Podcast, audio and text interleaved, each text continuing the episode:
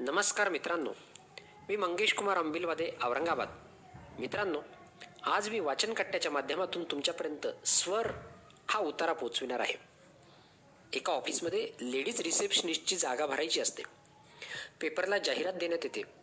Company नामांकित असल्याने अर्जही भरपूर येतात. ठरलेल्या दिवशी मुलाखती सुरू होतात. बॉस स्वतःच मुलाखती घेत असतो. एकीची मुलाखत चालू असताना टेबलावरचा फोन वाजतो. डिस्टर्ब झाल्याने बॉस त्रासून फोन उचलतो. तिकडून मात्र अतिशय गोड आवाज येतो. नमस्कार सर. मी स्वरदा बोलते. फोनवरचा तो गोड आणि मंजूळ आवाज ऐकून बॉसचा वैताग कमी होतो. बॉस बोला. काही नाही.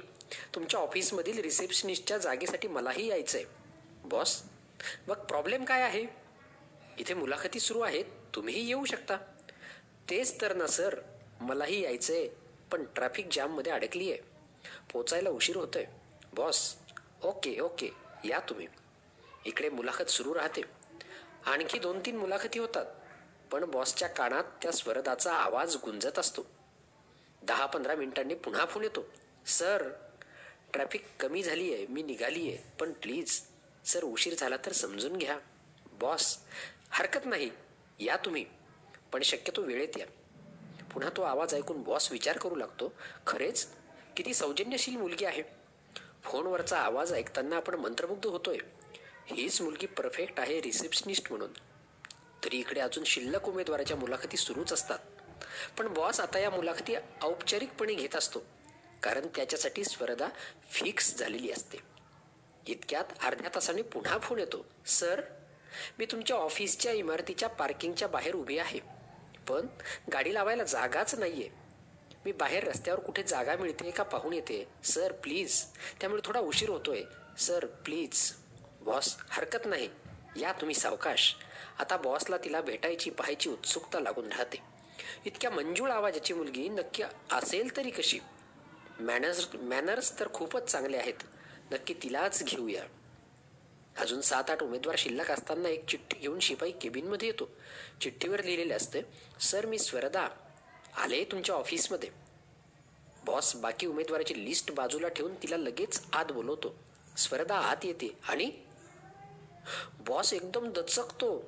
दारात एक सावळी जवळपास डार्कच कलरची थोडीशी ग्रामीण ढंग वाटावा अशी स्वर्धा उभी असते. बॉसचा भ्रमनिरास होतो. त्याच्या अपेक्षित तिची प्रतिमा जरा वेगळीच सुंदर वगैरे वगैरे असते. स्वर्धा बोलू लागते. सर मला माहीत आहे. तुम्ही मला पाहून निराश झाला असणार. तुमच्या अपेक्षेप्रमाणे मी दिसायला सुंदर नाही. ते मलाही माहीत आहे. पण सर मी इथे येण्याआधी तुमच्या कंपनीची माहिती काढली आहे त्यानुसार इथे बाहेरून येणारे ग्राहक कोणीच नसतात. आपली सर्व कामे फोनवरच चालतात. आणि सर फोनवर आवाज लागतो सौंदर्य नाही. हे तुम्हाला देखील माहीत आहे. आणि आणखी एक सर केवळ सौंदर्य नाही म्हणून आजवर अनेक ठिकाणचा नकार पचवला आहे यावेळी म्हणून मी मुद्दाम थोडा वेगळा विचार केला आणि ठरवून तुमच्याशी मुद्दाम आधीच तीन चार वेळा फोनवर बोलत राहिले. माझे जे मेन क्वालिफिकेशन आहे ना तो आवाज तुम्ही ऐकलाय. म्हणून तर बाकी उमेदवाराला बाजूला ठेवून तुम्ही आधी मला आत बोलवलंय. आता निर्णय तुम्ही घ्यायचा आहे सर. दोन मिनिटं निशब्द शांतता. बॉस ते ठीक आहे पण तरी इथे तर स्टाफ वेगळ्या स्टाईलमध्ये राहणार आहे. त्यांना तू आणि तुलाही ते ऑकवर्ड होईल. त्याचे काय? स्वरदा मनासारखी अप्सरा तर कुणालाच मिळालेली नसते. तुमचे लग्न झाले असणारच. विचार करून पहा सर. तुमच्या शंभर टक्के अपेक्षेसारखी पत्नी आहे का?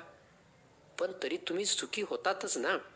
कारण सहवासाने समोरच्यामधील एखादे वैगुण्य नंतर ते वैगुण्य वाटत नाही सर. तसेच इथल्यांचे पण होईल. तात्काळ बॉसने ड्रावरमधून अपॉइंटमेंट लेटर काढले.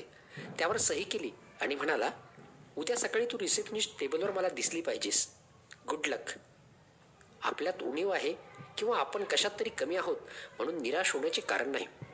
दुसरा असा एकतरी गुण नक्की करा जो तुम्हाला विजयी करेल यशस्वी करेल. त्या एका गुणांचा शोध घ्या. नक्की सुखी व्हाल. धन्यवाद.